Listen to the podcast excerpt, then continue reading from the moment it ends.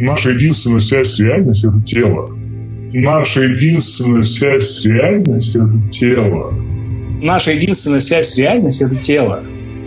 И вот в этом э, ключе наше сотрудничество с Алисой очень продуктивно, потому что иной раз объяснить, что значит удовольствие, невозможно, пока а, человек не ощущает это удовольствие в теле. Да? Иной раз не объяснить, что значит э, состояние радости и счастья, да, в том числе э, в телесных ощущениях, пока это не прочувствуешь. А так как в большинстве своем мы страдаем тем, что живем в большей части головой, то, естественно, э, это больше является умозрительными какими-то заключениями, нежели чем действительно реальными ощущениями. Вот в этом отношении мне, допустим, Алиса помогает вернуть моих клиентов в тело через массаж в потоке рейки, да, и теми э, практиками, через те практики, которые Алиса реализует. Вот как ты это делаешь? Расскажи мне, пожалуйста, Алиса. Вот как ты так колдуешь, что люди возвращаются в тело и не хотят оттуда уходить больше никогда, ни за что? Ни? Ну, наверное, первое это то, что я в это свято верю, чувствую и уже а, на уровне физики понимаю, как это работает. Угу. И а, когда ко мне приходит а, человек в целом, ценность процесса, что не я ему что-то рассказываю, а рассказ а, накладывается на ощущения на образы, на информацию, которую получает сам человек. И вот эта вот синергия позволяет ему включаться в ощущения, ощущения в мышлении. Я чуть-чуть конкретизирую а, относительно того, о чем ты говоришь, да, для наших зрителей. Да, у Алисы волшебные пальчики. И когда она этими пальчиками проходит по вашему телу, собственно говоря, она идет вот как по минному полю, да? И там, где есть напряжение или спазм, собственно говоря, а, Алиса это ощущает, идентифицирует, и, в принципе, это становится отправной точкой в том диалоге, который она выстраивает с клиентом. Да? Знаю по себе, поэтому так свободно об этом и говорю. Соответственно, то есть Алиса ну, хороший диагноз в этом отношении, и эта диагностика помогает и человеку, который буквально распластан на этом столе, помогает акцентировать свое внимание на том, что да, Сложность есть, напряжение присутствует. Дальше естественным образом возникает вопрос, в связи с чем такое напряжение, которое он может задать, собственно говоря, Алисе. Здесь еще есть очень важный момент. Человек же, в принципе, э, много про себя знает, чувствует. Он может немножечко отбрасывать это в сторону, потому что Под да, вопросом есть цель. много знает, чувствует подсознательно. Да, осознает ли он это, это вопрос. А, да, но в целом, да, если он понимает, что у него что-то не то в отношениях, что-то не то Хорошо. в работе, да, ну хотя бы на таком уровне. И, наверное, самое а, откровен, откровение, да, для человека, когда он приходит, я ничего не знаю про его личную жизнь, про его карьеру и прочее, прочее, а, и собственно, начиная массаж в потоке рейки, я начинаю что-то рассказывать. И он понимает, что это про него, и это есть в его теле, и это то, что тело а, транслирует мне, и дальше мы выходим на то, что это транслируется, в принципе, в пространство и в общение с другими. В самом начале своей практики я поражалась тому, то есть я да, узнавала все эти моменты, я поражалась тому, что когда а, входит человек в кабинет, входит что-то такое сжавшееся, какое-то вот несуразное, какое-то вот просто вот совсем, что человек про себя думает, чувствует, это настолько «здравствуйте» входило. И, собственно, оказываясь на столе,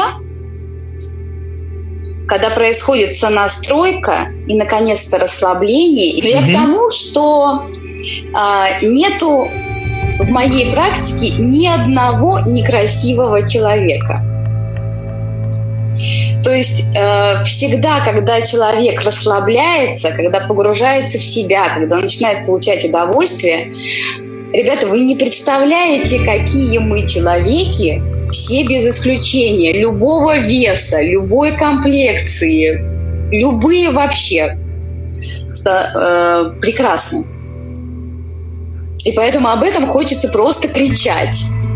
что уберите вот все, что вы тут с собой носите, это вообще не ваше. Алис, но в этом есть тоже сложность, да? Частенько ведь и ты наверняка сталкивался, но я-то точно сталкивался в контексте своих собственных ощущений, когда мне говорят, Крайс, у тебя это здорово получается? Я говорю, да, спасибо. А сам внутренний, сам сжимаясь до пружины такой, которая, блин, они меня не знают. Они вот говорят, но они не видят на самом деле, какой я плохой или а, какой я вот э, несуразный. И это просто была случайность. Этот успех – это случайность совсем. И, и ничего, что там три года ты над этим корпел и работал, все, в этот момент отрубает вообще. В принципе, такое включается туннельное мышление, и ты видишь только одно – я этого больше не хочу слышать. Парадокс, да? Нам дают обратную связь, как это есть на самом деле, да, и мы не готовы это принимать, потому что мы не готовы принять себя другими. Мы ведь вечно складываемся в крайности, да? То либо я ого-го, и только так должно быть, либо я не ого-го, и только так это должно быть. А то, что мы можем в этом быть ого-го, а в этом не ого-го, это нет, так невозможно. То есть наше а, восприятие, оно такое избирательное. Значит, по-шерстски, да, это возможно, может быть. Если очень попросите, да. Если не по-шерстски, все, все плохо, трагедия. Прямо в этом моменте, прямо здесь и сейчас. Но для меня, например, э, невозможно принять решение, пока я не прислушиваюсь к внутреннему ощущению. Именно ощущение, оно не имеет отношения к логике. Вот условно это некое мурчит, это некое ощущение потока. Это точно про расслабленность и, возможно, какую-то, ну, что-то типа внутренней улыбки, когда я услышала, что это действительно мое желание. Алис, вот просто, да, вот задам такой провокационный вопрос. Сколько лет понадобилось, чтобы прийти к тому, чтобы слышать свое мурлыканье?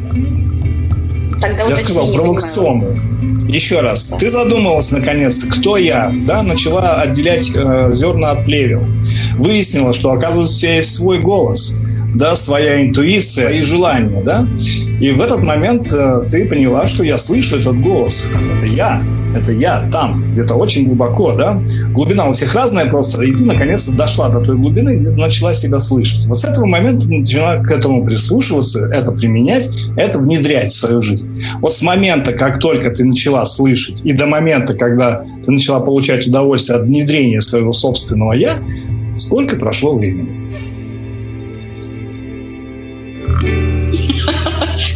Файл не найден, ошибка Windows код 10. Код 10, я понял. Да.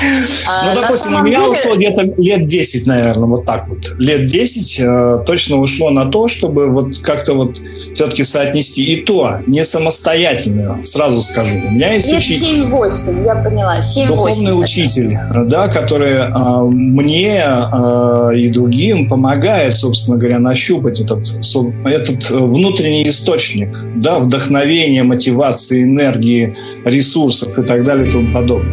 И сейчас я только в начале пути освоения этих ресурсов, этих источников, этой энергии, и это очень-очень э, увлекательный процесс. Да? Опять же, да, мы все проходим все еще, к сожалению, пандемию, и пандемия стала очень хорошей лакмусовой бумажкой в показателе того, насколько мы зависимы от внешних стимулов от внешнего. То есть то, что нас развлекает, нас э, стимулирует, нас подпинывает, подталкивает, да, и э, отсутствие привычных внешних стимулов показало, что э, своих-то, собственно говоря, желаний или умения, допустим, развлечь себя у нас практически нет. Это говорит о том, что мы постоянно ориентируемся на что-то извне.